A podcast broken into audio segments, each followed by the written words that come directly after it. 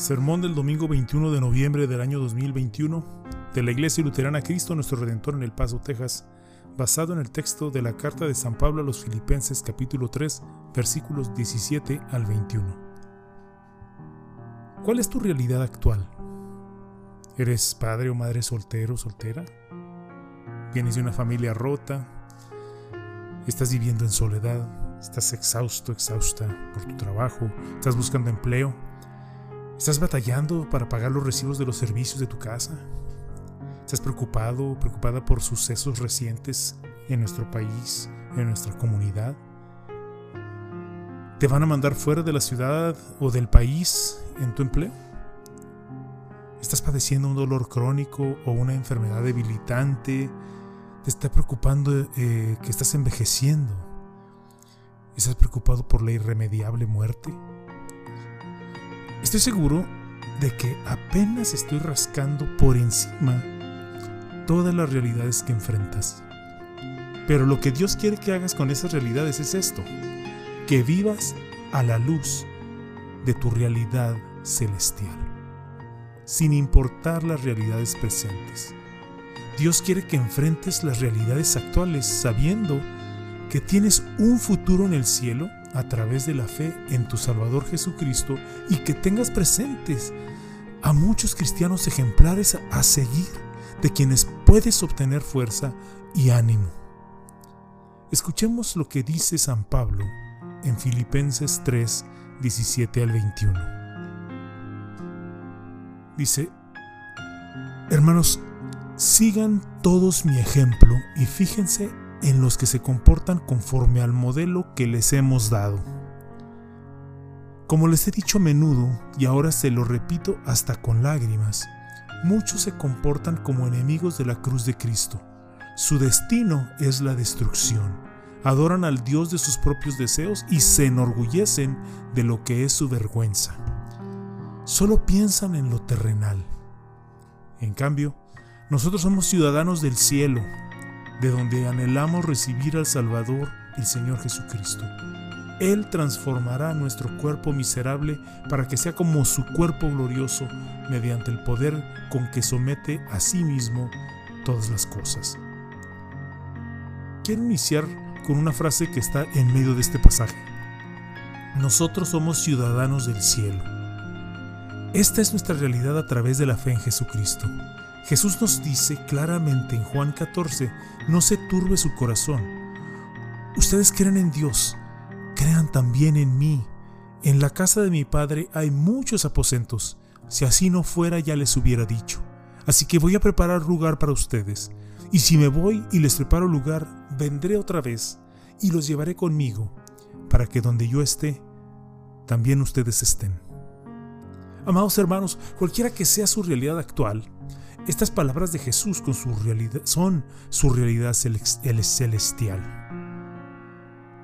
Estas palabras de Jesús son nuestra realidad celestial.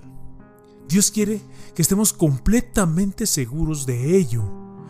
Esto que aquí en Filipenses nos recuerda cuando dice que somos ciudadanos del cielo. Allá es a donde pertenecemos, es donde residiremos permanentemente.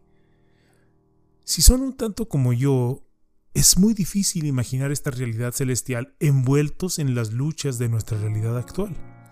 Y peor aún, cuando luchamos con nuestra propia pecaminosidad, tratando de arreglar esta realidad actual. Se nos dice, no se turbe tu corazón, pero se turba. Se nos dice también, ustedes creen en Dios, crean también en mí, pero no hemos creído. Y conforme enfrentamos más nuestra realidad, más cuestionamos el por qué Dios no hace más por aliviar nuestras cargas. Cuando cuestionemos a Dios así, debemos preguntarnos a nosotros mismos, ¿qué más debiera hacer Dios por mí que no haya hecho ya? ¿Qué más debiera hacer si sacrificó a su Hijo castigándolo por mis pecados en mi lugar? ¿Qué más debería hacer que no haya hecho ya al resucitar a su Hijo de entre los muertos y asegurarme que ha aceptado el sacrificio de su Hijo en pago por mis iniquidades? ¿Qué más debería hacer Dios que no haya hecho ya al perdonarme y asegurarme un lugar en el cielo? Cuando clamemos a Dios por nuestra realidad,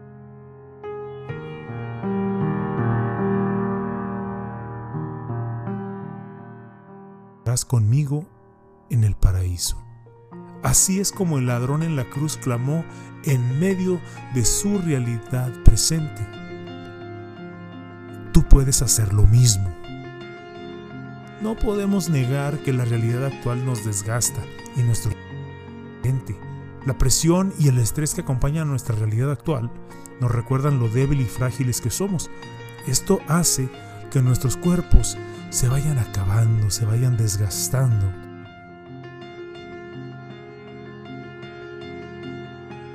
Transformará nuestro cuerpo miserable para que sea como su cuerpo glorioso mediante el poder con que somete a sí mismo todas las cosas. Cuando escuchamos estas palabras, todo mundo quiere saber esto. ¿Cómo le va a hacer Jesús para lograr ello? ¿Y cómo serán nuestros cuerpos transformados? La respuesta para la primera pregunta es sencilla. Lo hará igual que cuando transformó el agua en vino, igual cuando, cuando le dio de comer a cinco mil hombres además de mujeres y niños con cinco panes y dos pescados, igual que resucitó a Lázaro de entre los muertos. Lo hará por medio de su inmenso poder. Y la respuesta para la segunda ¿cómo serán nuestros cuerpos transformados? es también sencilla. También la respuesta es sencilla si dejamos de enfocarnos tanto en cómo es que serán nuestros cuerpos y solo pensemos a lo que nuestro cuerpo ya no estará sujeto. Cuando Jesús transforma nuestro cuerpo miserable para que sea como su cuerpo glorioso, ya no estaremos sujetos a la debilidad, a la fragilidad.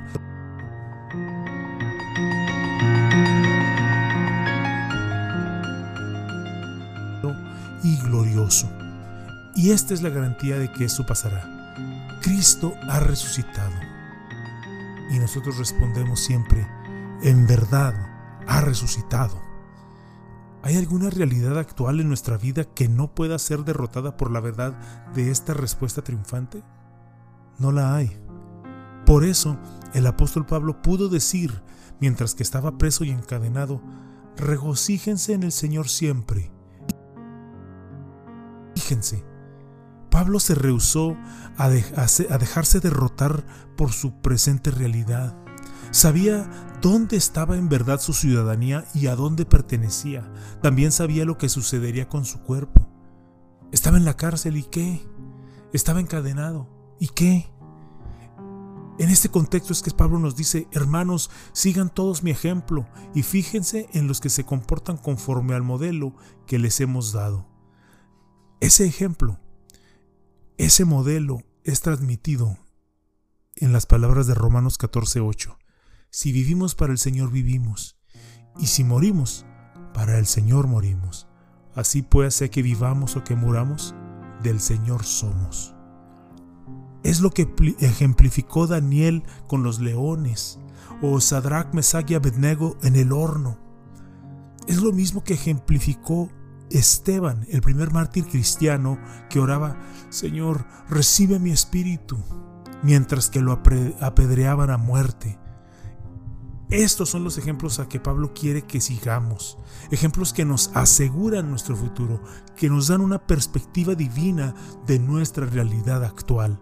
Que si incluso estemos en la cárcel o enfrentando leones o echados en un horno prendido o siendo apedreados a muerte, sabemos dónde pertenecemos y a quién le pertenecemos, como explicamos la semana pasada.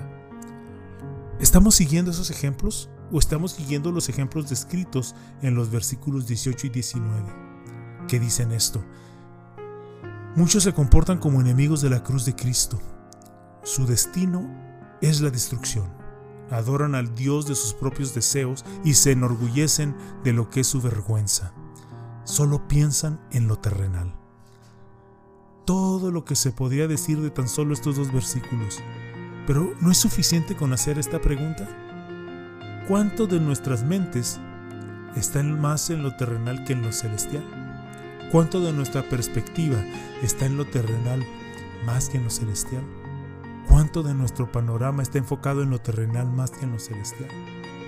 Esos versículos nos deben servir como lección nos deben servir para inyectarnos temor, para abrirnos los ojos, para recordarnos quiénes somos, quién es Dios y lo que pasará si nos hemos dedicado a valores, costumbres y cosas que pasarán.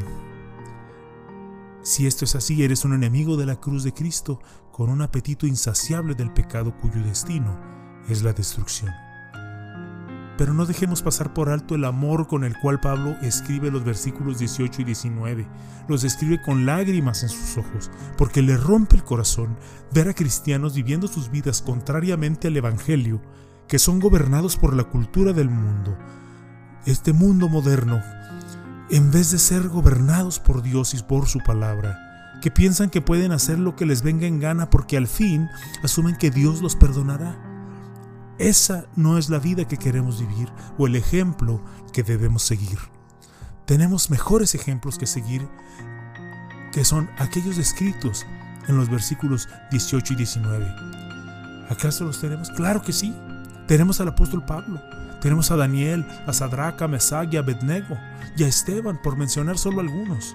Pero también hay muchos ejemplos en la actualidad tenemos personas en nuestra vida que nos muestran cómo manejar el ser adolescente, cómo crear una familia en medio de la cultura moderna, cómo envejecer, cómo sobrellevar el perder nuestro empleo, cómo soportar la pérdida de un ser amado, cómo luchar contra el cáncer, cómo enfrentar la traición y la maldad.